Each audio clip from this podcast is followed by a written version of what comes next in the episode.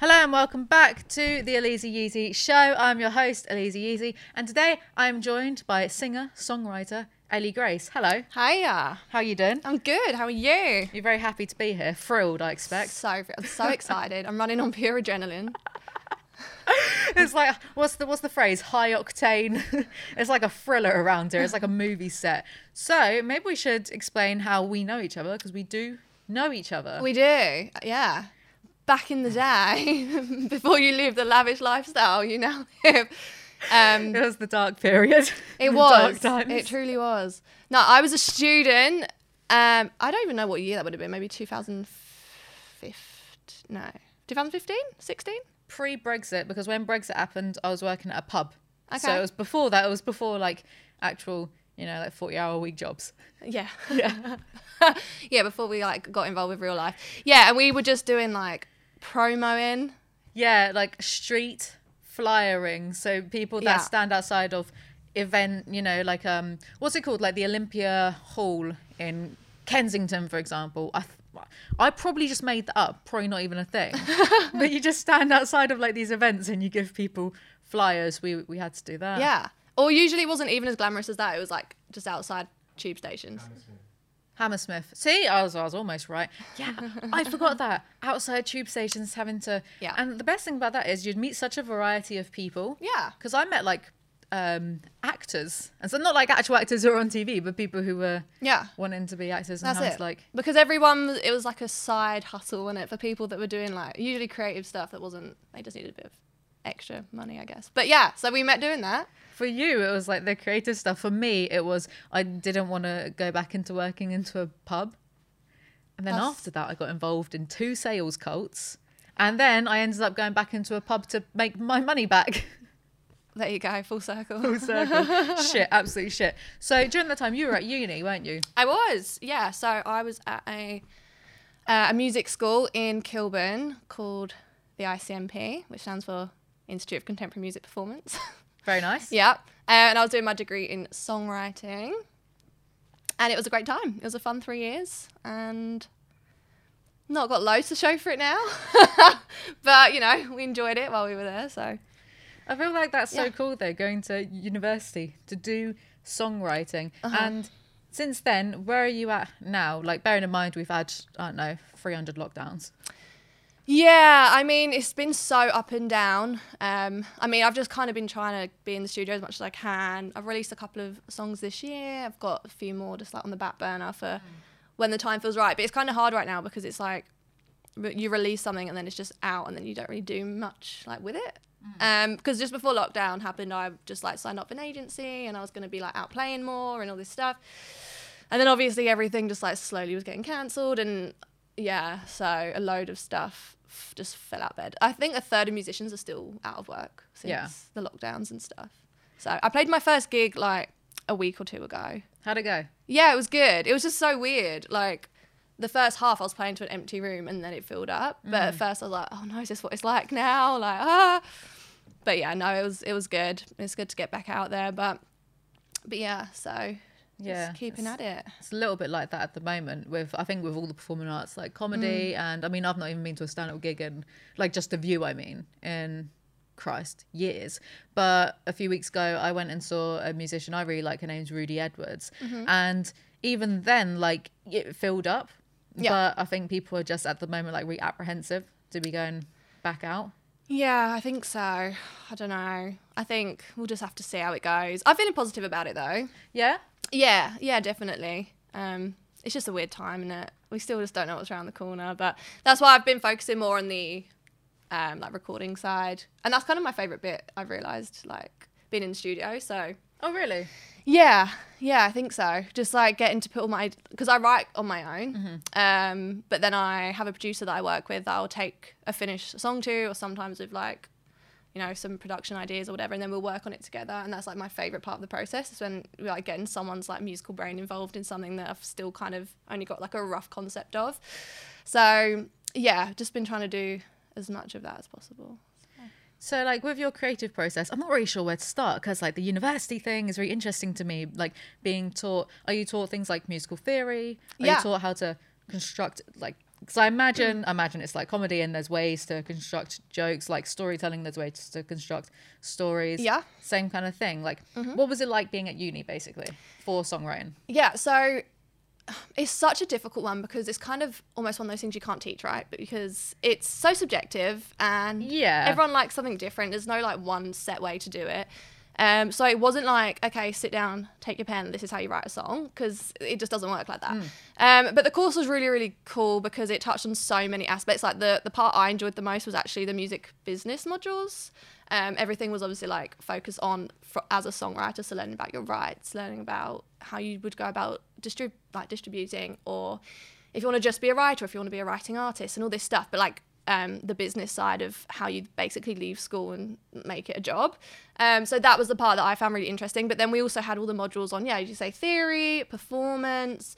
We'd have still like singing lessons and music lessons. Um, and yeah, it was just like the whole thing. But yeah, we'd have class as well. Where you sit down and like dissect lyrics. Like I don't know, we'd have like an Eminem song to dissect and stuff like that, which was really fun and like learning all different like I don't know rhyme schemes or like quirky things that you can throw in. So yeah, it was like pretty packed. And then obviously, so first year is more just like learning bits of everything. And then you're going through to the end. And then by the end, it's like you're working on big projects. So, like, my final project was a full EP and like a kind of clothing line to go along with it. So, the concept was to have like an item of clothing to like represent each song or whatever.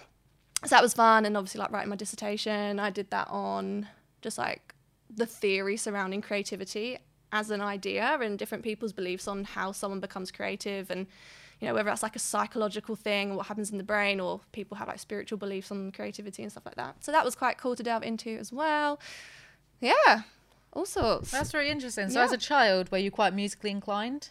Yeah, yeah. So before I went to uni, so like when we studied theory and stuff in uni, it was actually kind of basic, but I'd like grown up doing classes just in that, taking exams in that privately. Um, like I did my grade eight guitar, Really? What, like acoustic, acoustic classical? not classical.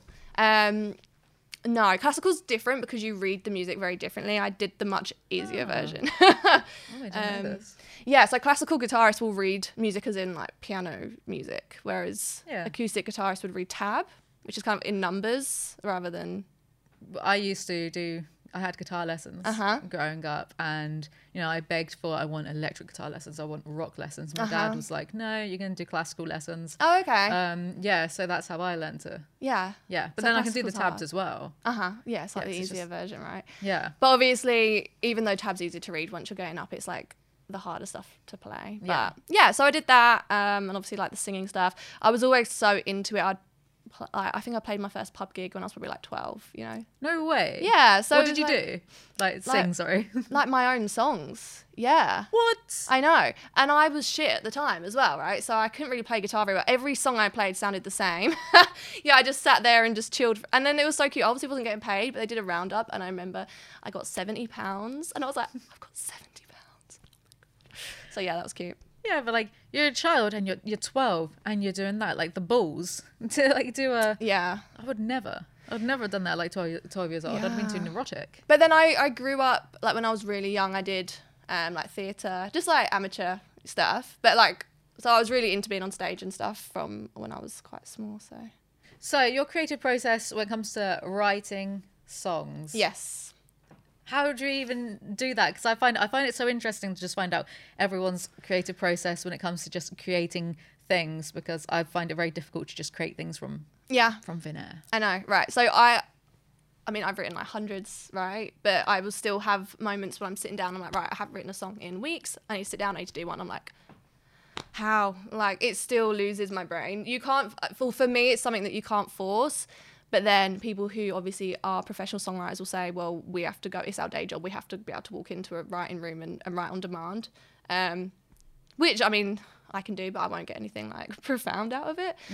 Um, so yeah, the process is always so different. Um, it it generally will have to start with me having something I want to say. I know that sounds stupid, but like if I just sit down, I'm like, right, I'm gonna write a song. I'm like, okay, what do I want to what do I want to talk about? I'll end up writing something just like shitty because you know I've got nothing to say. Like who even Yeah. cares? Like, um, and that's why I think the best songs or the most powerful songs always come from people who are like in pain because you have so much to talk about or like so much to express when you're feeling really like intense emotions.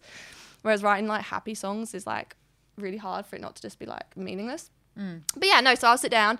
Um, I mean, it's different every time. Sometimes I'll just like I always kind of I'm just when I think to myself, I always kind of think in rhymes and in like lyrics. So I'm always like jotting stuff down. Um, so often I'll just like have a few lines I'll write down. I'm like, oh, okay, that's actually something, and then I'll sit down. I'll sit at the piano, grab a guitar, whatever, and then um, just let some melodies come. Or I don't know. Other times I'll just start at the piano, play around some chords. Um, and then I don't know. It, it really does vary, which I know is a really annoying answer because there's not like a I don't know. I mean, for someone who was like wanted to be a songwriter, wanted to get started, and they were like, okay, where do I start? I'd probably say sit down, think about what you want to say, think of a story, think about what are you trying to tell a listener. Start with a chorus, mm-hmm. write the chorus first. That's not actually how I work, but I think for someone who's like starting out, it's a really good thing because that's the bit where you're going to get your punch, and then the verses are like where you're going to like tell the actual story. Mm. But the chorus is like, what do you actually want to say? What's the what's the point?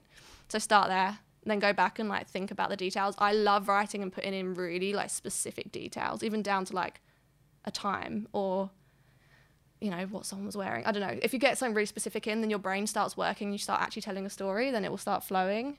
The way that you just broke that down then to the chorus is what you want to say, Mm-hmm. and then the verses are. I mean, that might be quite like simple for some people, but I'm just I'm just sat here like, no, you're absolutely right. Yeah. Oh, and that's a really and then that can just be the basic building blocks, Yeah. and then you go on like that sort of format. Yeah. Or even Ah. taking it one step further, start with the title. Think, okay, what's this going to be called? And then your chorus will springboard off of that.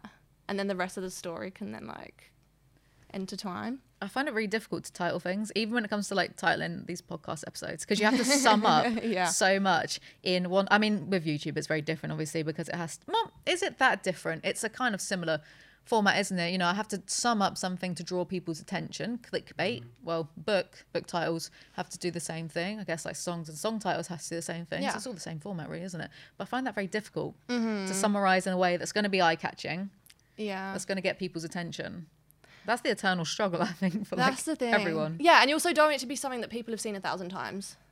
Well, I was, I was going to ask actually, when it comes to like thinking in rhymes, obviously there's only a finite ways like groups of words can rhyme. Do you find like sometimes has it ever happened where like you thought of some rhymes, but then you've actually like already done that Oh, all the previously? time. Yeah. all the time or i'll be like listening to the radio and i'm here and i'm like really have you just done that you know there's like freaking it really annoys me so like you know when people like lying in my bed can't get you out of my head that is something that grates on me and i still hear it to this day in like mainstream artists i'm like really okay Yeah. Um, like sometimes, you know, if I'm at the gym and then they've got like the kind of mainstream pop playing or whatever, you can almost predict. Yeah. You can predict what the next lines are going to be. So then it just feels like, oh, you've heard that before, even if it's your first time hearing it. Must which be is really smart in itself because that's a way of getting it ingrained. I guess they do it for a, for a purpose. You know, they want people to be straight away like, oh, that's catchy. Um, whereas songs that make you think a bit more, because you're like, oh, that was clever. They're like usually less of like a catchy thing. But um, yeah, I mean, there's definitely ways to write rhyme that isn't just your standard. Um, you know, I'm trying to think of an example when you can like do a half rhyme. So like a word might rhyme with like just the first half of the next bit. Um, like this is going to be really really bad. So I'm just like off the cuff. No right? press- pressure at all. But say it's like, I don't want to cry Mm-hmm. because I don't want to break the silence. yeah. You've rhymed cry and silence, which don't technically rhyme, but it's like a half rhyme. So it's a bit different, you know? Yeah, this reminds me of like that chat that Eminem did where he was talking about orange and how things don't rhyme with it, but actually you can rhyme things like door hinge, and if you change the pronunciation of a word, you can rhyme a lot of stuff with orange. That's it. Like he's very good in that regard because his because I mean I like rap. yeah, um, Eminem's amazing. Thank you. I feel like Yeah. enough people don't appreciate just like his lyrical aptitude. I want to say, yeah, like his linguistics. He's really, if you look at like some of the what was that song that he did? What was that song that he went away and everyone was mugging him off, and then he came back with that like six minute long song? Is it the one where like the video where he was like flying? Maybe, maybe Kamikaze.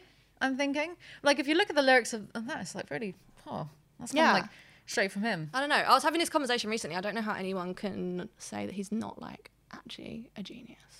Yeah, he's very talented. Very smart, like so Very- smart. yeah, And it always and, like- feels real, doesn't it? When you listen to his music, it always feels like, oh, okay. Yeah, like it's coming from somewhere. Because I imagine, you know, with words only being able to rhyme in like certain ways or, or however many times, it must be quite difficult to be original if you want to be original. Because if you want to go down the pop route, there's a lot of pop that is original, and then there's a lot of stuff that's okay. This has been produced because it's catchy, Mm-hmm. because like it's gonna sell. Which I mean, that's fine if you want to do that. But Then if you want to go down like the other route of being original, I imagine that must be quite difficult. Because do you ever feel like, oh, hasn't most things been done? Yeah, I think whenever people speak to me about songwriting, I always say the main goal is to tell a story that's been told a million times, but in a way that's never been told before.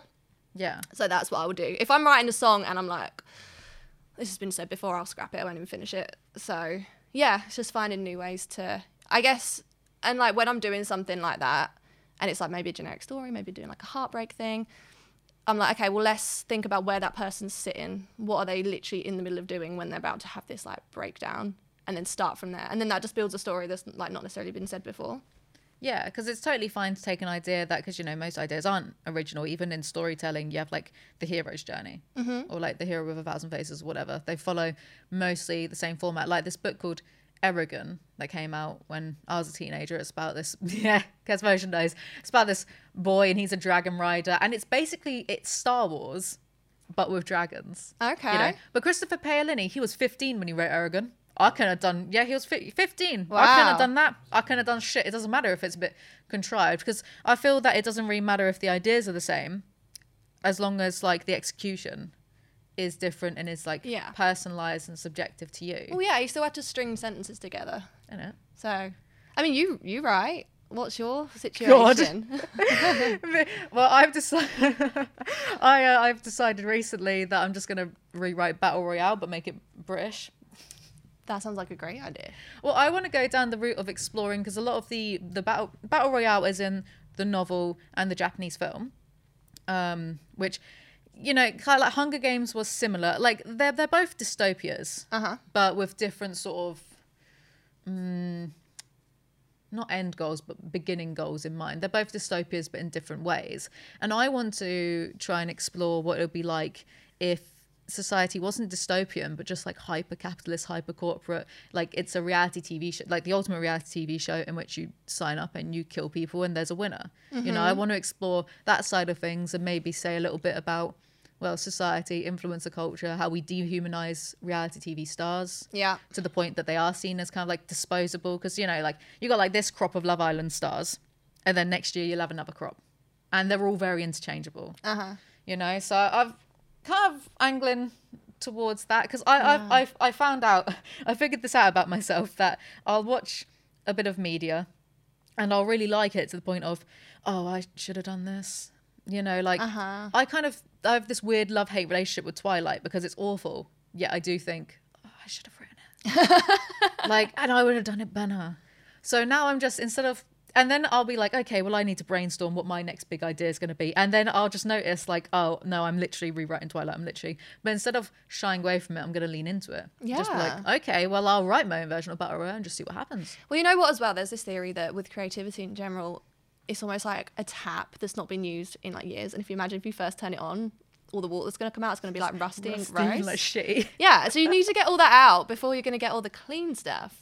So just write. This is my thing to people. I'm like, just write because if it's bad, then you need to get that out of the way anyway. I like almost feel paralyzed by like confidence issues when it comes to writing Yeah. and creativity in Yeah. that regard. Um, in a way that like uh, I've not figured out why Mm-hmm. I feel like this way to certain extent. Like I feel sometimes when I write, I feel embarrassed by myself, and I'm not showing it to anyone. I'm just sitting there like by myself, and I'm like, this is just embarrassing, and you're pathetic. What are you doing? Um, and I can't get over that. And yet there's this other side of me where I come here and I do this, and I don't give a shit. like Yeah. you know, it's weird, and I don't know how to manage that. What is it that you feel is embarrassing? Is it like the fact that you're doing it at all, or is it what you're actually producing? Producing. Okay. So I'll write something and be like, "What is this? Is drivel? What are you doing?" I guess just tell yourself, I guess it's kind of like the I can't remember what the thing is, but you know they say musicians have to play shitty gigs for a certain amount of hours before they can like make it. Yeah. There's that sort of theory. Maybe just tell yourself you're doing that like you're getting all the stuff out that you're not feeling proud of because you have to do that as part of the process before you start writing what you're proud of. Yeah, the amount of times I've told myself that. It doesn't work. No, no, it's very difficult. And then, like, the way I go about writing, I suppose, um, with this Battle Royale ripoff, I am actually planning it. Like, I'm Mm-hmm. writing an outline, and, and I wouldn't do that before because I'd get so, like. Are you writing it in um, chronological order? Like are you writing it from beginning to end? at the moment, I'm just, I'm just planning it out and I'm just like adding things to my plan when I Okay. sort of think of them. And when it comes to the actual writing, I don't know, I might, Well, know. yeah. I mean, I wrote a novel, um, and really? just throwing that out there. What about? Um, it's like a YA, um, Well, coming of age sort of. my channel, you know, I love that stuff. I'll send you a I'll send you a copy. um, no, I'm actually still in editing stages. There was a bit of a tangent. There was an agency that read the full manuscript. They were like, really like it. Here's some like critiques. Come back to us when you've like worked on it a bit more. So that's kind of what I'm doing at the moment. But point I was going to make was when I was writing it, yeah, I did what you did. I sort of planned out the story, and then on any given day, I was like, okay, well, what do I feel in the mood to write today? Do I want to hmm. write like a really tense, edgy scene? Do I want to write something lighthearted and funny? Because then you're in the mood for it. And then I'd literally just pick and choose. And I didn't write any of it in order. I probably started in the middle and then wrote the end. Then, you know, so you pick and choose based on what you're feeling. So you're never sitting down like, oh, I have to write today because you're just doing what you feel in the mood for. And so I don't know, that might help if you're not, because then you're not constricted as well to like, oh, I hated what I wrote last time and now I've got to pick up from that. You're like dipping in and out. Oh, I can't believe that you wrote a book. Well done. Like, good on you. Thanks. How many words did it come out to? Um, at the minute, it's at seventy-five thousand. Yeah, That's like that's a- standard YA. Yeah, that's a good amount. It's hefty. yeah, it's enough. It was sixty, and then I've recently added in the extra meat that it needed. And now, as I say, I'm reading through, so some might get like chopped out again. But Would you care to do a one sentence summary? Just like the, maybe the very, very basics. Like, it's about a vampire. That's it. um, okay, so oh, Or, or what genre? so Besides Young A, obviously. Young A. What? Who's that? Like some sort of rapper? Like Young Sound, A. SoundCloud rapper. That's me, Young A. What? I just found my SoundCloud rapper love name. that. Easy. You need to like copyright that now. Someone's gonna take it. Um, I guess in a sentence, it's about a girl who grew up in like a super privileged area, but was like super unhappy at home, toxic stuff going on, um, really sheltered life. Is like, I need to leave this shit.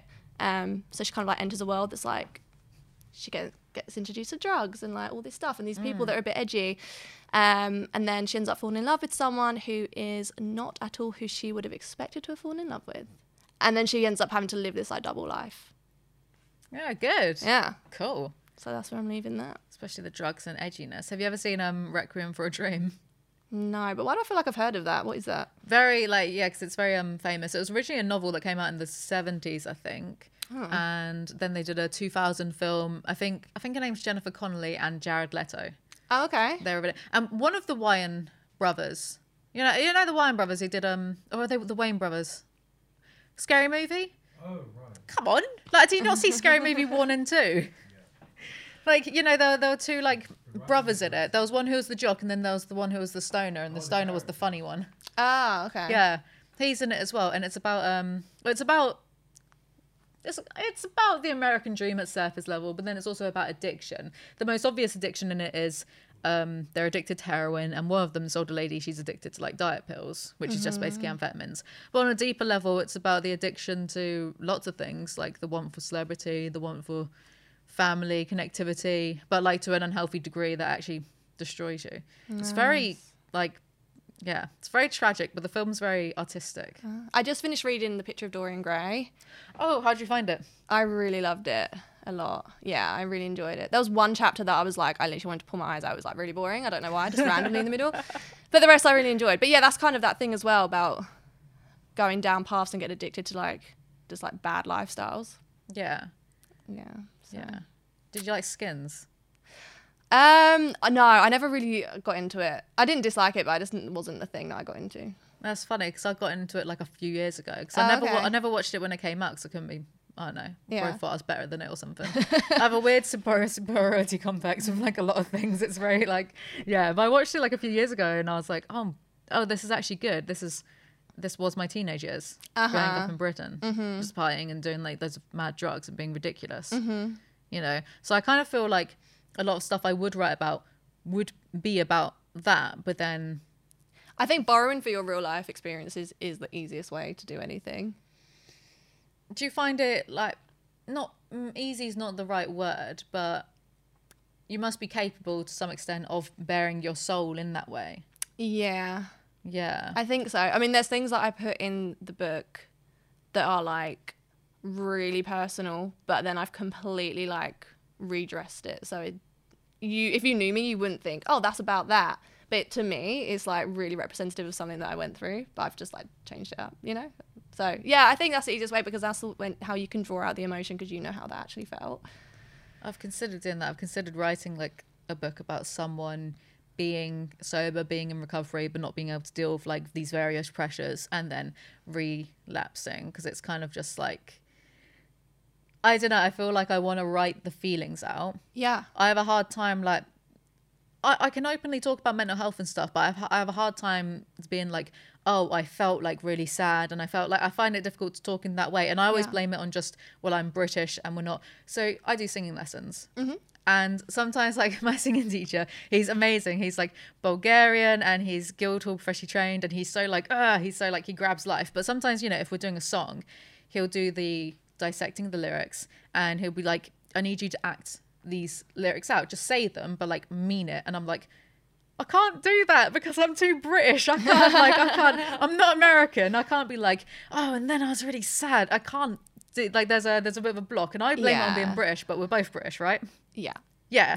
so I I blame all my shortcomings on oh I'm British and stiff upper lip and oh I don't have emotions. Just drown your sorrows in fucking cocaine.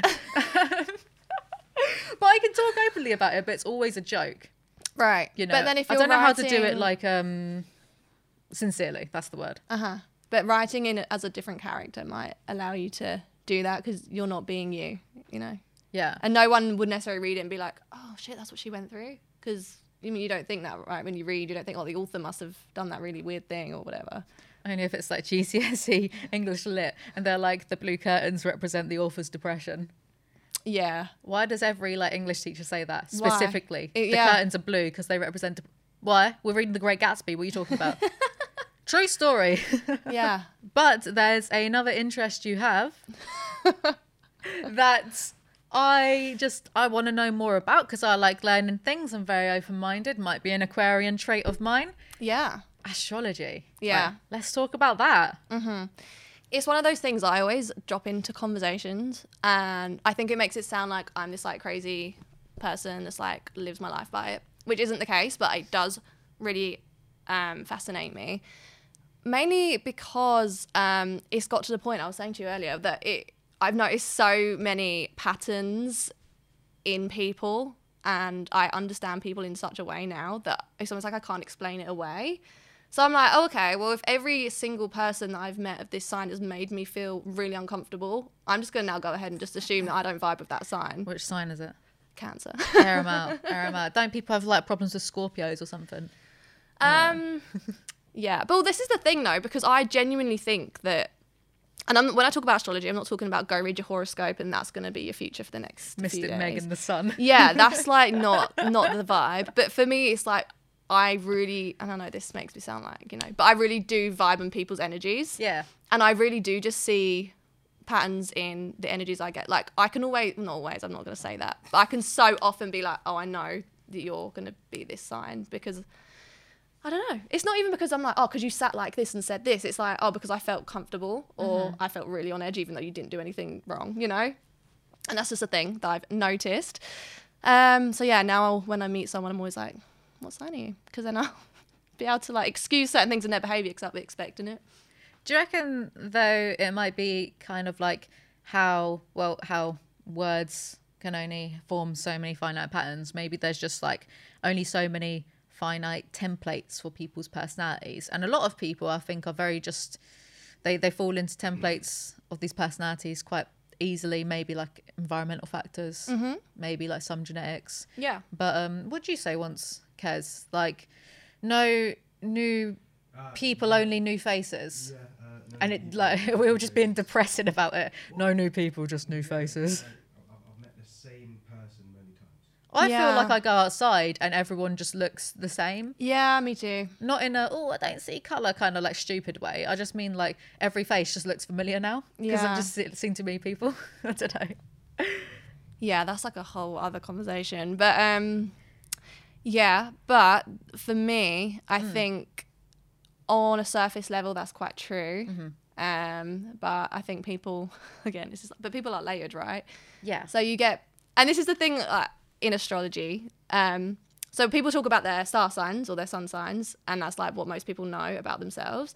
And everyone's like, "What? So there's just twelve personality types, and if you're born in this same period, then everyone's gonna be the same." And it's like, no, because actually, your you got your sun sign, which is kind of like who you are on a day to day and like how you live your life or whatever. Then you've got your moon sign, which is more reflective of who you actually are inside on an emotional level and the sort of person you probably only show to like your close family or who you are when you're on your own or when you're in your feels. And you've also got your rising sign, which is like so they're like the big 3 mm-hmm. and your rising sign's kind of like who you try and present to be outwardly, Okay. or it's kind of like people's first impression of you before they know who you are. Mm-hmm. And when you like layer those three things together, you have a very specific idea of a person. Because that's three very different parts of your personality. So it's not like there's just this like 12 types of people, 12 signs, mm-hmm. off you go. But it's like when you actually like look into it, it's like, oh, okay, even though you present yourself to be, you know, what we were saying earlier, like you're this super confident person, you do all this stuff on camera, but you grew up being like super shy and feeling out of place. And like when we were discussing what your chart was before, I was like, oh, I, I already knew you was, that was going to be the case. I was actually going to bring it up and ask you if that was how things were for you. Um, Can which is just like weird. yeah, can we get into like that chart? Because I gave Ellie some uh, private details. Yes, very privileged like that. I know. Um, and you worked out my charts. Yeah. I mean, I already knew that I was an Aquarius. Yeah. And the most Aquarius Aquarius ever, even if I don't technically, well, whatever. Um, Yeah. So, So- so what? What's my things? Yeah. So have you ever looked at your chart at all, like beyond just that you're an Aquarius? I don't think so. Okay, because that was really interesting. Because when you said that to me originally, you was like, "Yeah, I'm the most Aquarius, Aquarius." So that's why I wondered if you'd already seen your chart because you've got so much Aquarius in your chart, so much. And your chart isn't just um, Sun, Moon, and Rising. Like you've got every planet is in a different placement, and every planet kind of rules something. So like Mercury is like communication, or Mars is like action and conflict, and Venus is like love and emotions, and you know, etc and you've got so much Aquarius. I'm not going to pretend that I've memorized your whole chart, um, but I know that your um, Sun and Moon are both in Aquarius, and I think your Mercury as well, which are like three of the four main ones. But what was also really interesting is because I always play this really sad game with myself, and I'm always like trying to guess what people's signs are. Yeah. And I kind of like narrowed you down to a Libra, right? Um, I knew it was going to be an air sign, just like 100% knew it. But I just didn't go down the Aquarius route. I got Libra. But your rising sign is Libra, and your rising sign is the one that you kind of like try and portray yourself as. So what? So what does Libra portray themselves as? So let's have a little second. I'm going to grab my notes. Okay, sure. Pre-prepared. Well, this will be fun though. I'm really intrigued. if we're talking about having your rising as a Libra, as mm-hmm. an Aquarius, mm-hmm. that usually represents someone who's bright and inspired, which are the two words that I wrote down. Which I know is very just like, okay, what does that even mean? Um, but they usually have a point of view that they try and put out, which will be perceived like kind of weird or like unconventional. It's like they enjoy doing that. Like they kind of want a re- reaction out of people. It's going to be like, Yeah, just like saying mad things. Yeah. Yeah, I do that all the time. Mm-hmm. Okay. Every conversation, maybe.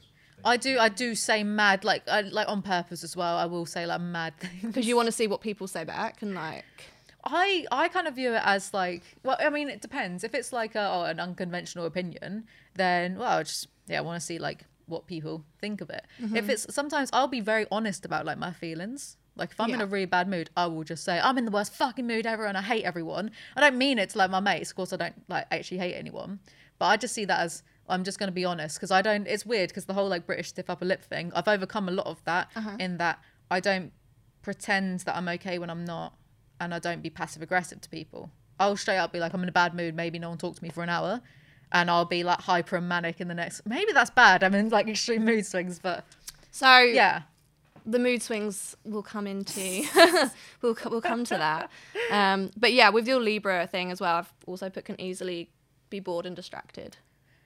Yeah. I kind of think I should get tested for ADHD, Oh, same. right? Yeah, I'll sit and read a book and I can only read like two pages at a time because I'm like, whoop. Or like women don't get like we're probably of that we're probably both of that generation where you know like boys if they're hyperactive then maybe they'll be taken for ADHD testing but like women I mean it wasn't even known until maybe like I don't want to say put a time frame on it but until recently it was thought that autism was something that only affected boys you mm. know so Because girls show different symptoms, right? Like, yeah and also like if you're a woman and you go to the doctors like a lot of time you're not going to be taken seriously yeah, because it's know. hormones or like. oh, it's just hormones, or you're just crazy, or whatever. and then the amount of times that I've seen in the, in the Metro, the paragon of like news journalism that I read, I've seen like loads of articles where women have gone to the doctors consistently, and then like a year later, it's oh yeah, actually you do have uh, like a tumor, Yeah. or whatever. I know. and it's been awful and, and really, really awful things have happened. Right, how did we get onto this? Distracted, right? Distracted. Here Yeah. we go. Whoops. Um, yeah. So, I mean, with your. I'm just gonna like dissect you to yourself, right? And you Oh, can tell it. me how much you feel like you can relate. I'm a little bit of a narcissist. I like talking about me. So, Sun in Aquarius, I have a lot of really close Aquarian people in my life. Um, so a lot of this I just kind of just like, okay, well, this is just patterns that I see in people. Um, there's usually like quite a strong desire for freedom and not wanting to be um, tied down, wanting to be able to float around. If anything's going to keep you in one place for too long, that's going to make you start to like almost panic a little bit because you're like, well, what about when I want to do something else? Like, then what do I do? Um, yeah, but to be able to move and flow, need for intellectual stimulation. So if, you, if you're doing something for a long time, you're like, this is killing my brain, like in a job or whatever, Yeah. you're not going to be able to deal with that for very long. You're like, I need to be learning new things. I need to be using my like abilities. Um, pioneering and intellectual. Pioneer now. Like you want to come up with like new ideas. You don't just want to like do the same shit. Oh yeah, I'm early twenties. I mean, I kind of think I was just copying Russell Brand, but I went through this phase of we're gonna have a revolution and I should lead it and I should be ah. Yeah. Yeah. Well, that's another thing that's like very Aquarian as well is like almost being like a bit of a justice or like social warrior and really like believing in like equality and standing up for people. And like a lot of Aquarians I know like really love animals and want to donate to animal charities or like yeah, that's me all over. Like, I'd like to do some charity stuff next year, like with the sole purpose of animal charity and obviously being vegan. And This I think so animals should have equal rights as humans and be seen as sentient. And you know, um, yeah.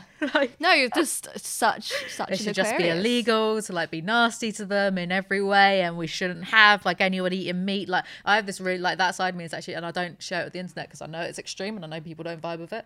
Like that's, I don't think it's extreme to be like I just don't want to murder anything. No, I'm exactly. I don't think it's extreme. I think the opposite is extreme, but Yeah, me too. I'm like I can't. I would not be able to see it as like a.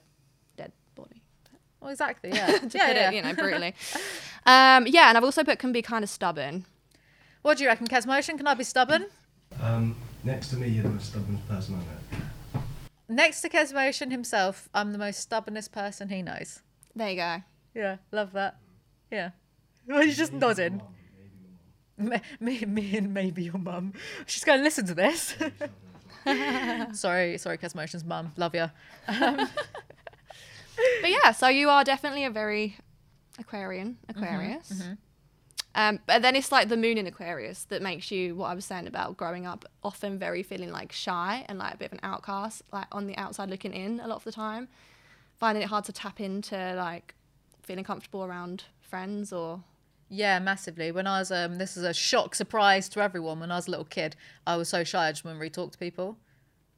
Like, because I, I was always, I was always, I don't know, I'd always look at others. I still do look at people sometimes and be like, God, how do I, I said this in therapy once, how do I human? Like it was a verb. My therapist was like, let's dive into that. You know, mm-hmm. I do look at people sometimes, but now it's like, because I'm older and I have confidence, I'm like, I don't give a shit. I'm just going to do whatever and be myself. But as Yeah. a little kid, you don't, you tend to, you tend to not have that kind of like security in yourself. yeah, So I would look at like groups of other kids and be like, how do I do anything? And I was really shy to the point that I wouldn't ask, I wouldn't ask people if I could like play with them and join in with games um, because I'd fear rejection. So I just wouldn't bother in the first place, Okay. which was a very bad habit to like have and build up. And Yeah. then I don't know. I think when I became a teenager and got hormones, then it all switched and I just became really angry and like yeah. I mean, the thing that it can do is with like Moon and Aquarius people is you grow up with that thing and then you didn't really like that about yourself. You don't want to be that shy person anymore. So you build up these barriers and you try and like block off um, emotions like jealousy or um, anxiety or like things that you're going to see as kind of like ick emotions because you want to be able to be likable and be easy to be friends with. Um, so you put up these barriers, but then you can actually end up seeming not you particularly, but like Sure, sure. a bit like standoffish or a bit like um, guarded because pe- you're like a bit too scared to let people in at, at that point because you just want to be like the happy one or the fun one just so you can like make friends. But then you did say your, but this is the thing. So that also, if you look at your Mercury being in Aquarius as well, um, that's like a communication thing. Um, and so actually you are um, very like observational in like a general sense, but you can like pick up on people's feelings and have quite good conversations about it. So there's like the two parts of you, probably the part that you want to be able to talk, but then the part of you that's like you don't want to give too much away about like the shit stuff that you're feeling in like an open environment. Hmm, I'm just trying to think. Trying to digest this stuff. I'm good at listening to people and their and their problems and I don't know, I do have a lot of self awareness. I feel like it's arrogant to say that, but I know that about myself. I know that I yeah. have like a lot of self awareness. So I know like I, I just know how to be in conversations with like friends. I know when to not draw the attention back to me or not, you know, I, I know like when someone needs you to fill a certain role. Like if your friend Yeah. is having drama or a problem or whatever and they just need someone to like vent to and talk to. And I'm good at like molding to that Mm-hmm. And being like what someone requires. Um with my close mates, I'm def I'm I'm usually very honest about like when I'm having bad moods and the why of it. Like if I'm having sometimes to a point that I think it's a, a tiny bit detrimental because I don't think people know exactly how to. Because my honesty will be, I just want to get re drunk right now and do loads of cocaine and like fuck my life up. And sometimes people don't know how to respond to that. A lot of my close, Kieran's laughing behind the camera. A lot of my close mates will just kind of be like, okay, talk to you in ten minutes when you've like when you've perked up a bit. But for some people, it's a bit like because. I found because like Kes Motion used to do this thing actually where he would try to fix things. So he'd be like, okay, well this is the solution, and sometimes you just need to vent, and then that would like wind me up because I'd be like, took you three years to learn. So I'd be like, why are you trying to fix my problems? Oh, I'm just gonna do drugs now. But that's like his personality type and stuff. What are you, what are you, Kes Motion? A Capricorn. Capricorn. Uh huh. Cool. Yeah. But I find I just find that I can be Can't help it. I can be honest in a way that sometimes like for some people it's a bit like oh my god what do I say to this yeah. you know because a lot of people yeah I don't know what else is there on this Um, I mean, I feel like we covered so much. Oh, I've put not loud in volume, but has a subtle way of stirring others up. what's that mean So, when you're around people, you might not be like the loudest person in the room, but you've got your own way of like riling everyone up and getting people excited and getting people like to do what you want to do, basically. Mm, I feel like in most of my twenties, I usually was the loudest person in the room, but that's because I would be drunk or, or on drugs, and I, I loved being drunk and on and or on drugs. I loved it. I'd let people know. I'd be on MD just at pubs, like, could I stroke your? Uh, your this what like like what? No, no. Once like in. I remember this at my birthday party in Camden. I turned up like two hours late to like the top room of this like bar that we'd booked with like lo- loads of people there, and I was, yeah, yeah, Hawley, and I was two hours late because I'd just been like doing loads of MDMA. And I turned up and some girl was wearing like the most amazing top, and I was like, "Look, I'm on a lot of drugs right now. Can I please just can I just stroke Stroke your, your top?" She was really nice about it. She was like, "Yeah, there you go. Happy birthday." so like I used to be like during that period of my life, I was like the kind of walk into a room, just be like, "Oh, I'm here now. The party started." But now I'm just more like I don't need to do that. You know. Yeah. You know, that's really weird because it's not like a typical trait, but a lot of Aquarians that I know do have like issues with drinking or drugs. Like Hmm. they have had to stop doing it because they will take it too far. so I don't know. I don't know why. That's just a pattern that I've seen. So when you were saying that stuff in the beginning about um, Mercury's communication, Venus's love, Yeah, and like how do the planets have these sort of roles ascribed to them? Like, how, how did someone think of that in the first place? I always like to like try and go back as far as possible. Like, oh, but how is a bowl a bowl? Like, who first decided that? I mean, it was just like it was just noises and then associations and blah blah. I know that, but I like to take things back. Like, who? Um, well, because that's kind of like I'm talking to myself here. Just well, that's like you know Mars, the uh, the god of war and Roman Well, and it, yeah. mythology and stuff. Is that where like this stuff comes from? Yeah. So it goes back, I guess, to the days when people really were guided by the sky, Mm-hmm. right? And um, I think even in a lot of religions, like even though zodiacs and whatever are like frowned upon, but I think even like in the Bible it says like the way of the world to be presented in the sky. No, that's not the quote, but it says about like seeing things in the stars and whatever. Um, so it's in a lot of um, traditions or whatever. Yeah, I don't know. When you go back to is it like Romans? No, even before that, right? Like the I don't know. But Mm. Yeah. they talk about like the gods of the different planets and Yeah, Romans took like a lot of mythology from ancient Greece. from the Greeks. and then yeah. before Greece, I don't know. I think the oldest ancient group people, well, religion anyway, like Mesopotamians, something like that. I don't know. I know about that stuff because there's reptilians in it, but you know, maybe they maybe they are the reason for it. Maybe they knew. They spread the awareness, and that's because I did see some. Because I mean, I've looked into this kind of stuff like briefly before, just because I have an interest, an active interest in finding out as much as possible about everything ever. Um, and there is a part of me that's like, well, you know, these celestial bodies are so huge. Gravity must be doing some stuff to us.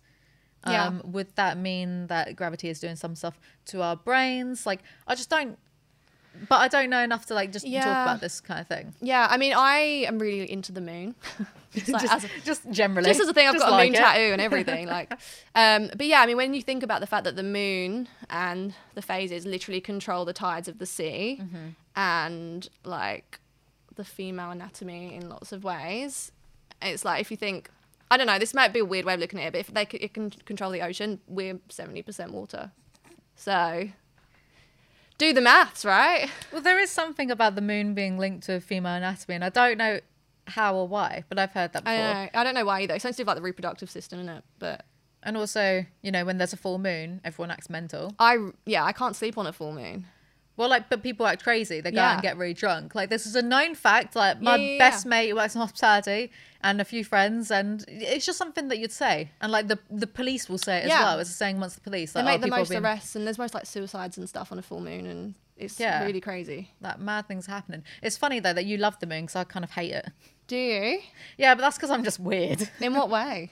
I don't like how big and close it is to us. I don't. I don't It trust unnerves it. you? Yeah. What if it just fell out of the sky one day and knocked us out of orbit, and then we're just falling through forever into nothingness, into the abyss? Don't like it. Don't rate it. So, like, what if it just decided to get closer one day? What are we gonna do? Blow it up? Dude, it's like 400,000 kilometers away. Four hundred thousand kilometers. That's not enough. I could run that. like you what? It's just too. I don't like the universe much. I'm not keen on Okay. because I always get thoughts of like, you know, reality could because I read mad stuff about the universe that Yeah. unnerves me. Like something could happen right now, and existence would just like if like there, there's something I read recently that if some galaxy somewhere did some mad shit, we could. I shouldn't read about this stuff, I but know. I do. No, I'm the same though, and it's like everything's always expanding. But it's like What's it into expanding what? into? Like, how do we know? on? How do we know it's not something worse that we're expanding into? Like, it's gonna suck us up. Exactly. It's mad. Let's not give our viewers um, existential dread though. Yeah. Sorry. Sorry for the anxiety. That's probably induced. So to sum up everything, moon good for you, moon bad for me. and I am the most Aquarius Aquarian that has ever fucking aquaried. Yeah. Basically, You've proved. You've proved astrology.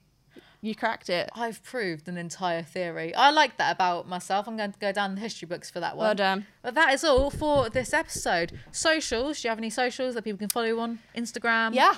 Um, at Ellie Grace Music everywhere. Amazing. Not everywhere on the end of the handle. Just saying, I'm everywhere on that. Infinite. Um, Spotify. You on Spotify as well? Yeah, Ellie Grace. You'll see me with the red hair, doing my thing. Amazing. Check out her stuff. Thank you so much for being here Thank and having me. enlightening us. It has been a lovely one. That is all from me. Remember to like, comment, subscribe, follow us on what? Spotify and iTunes. And I'll see you guys next time. Hey, bye.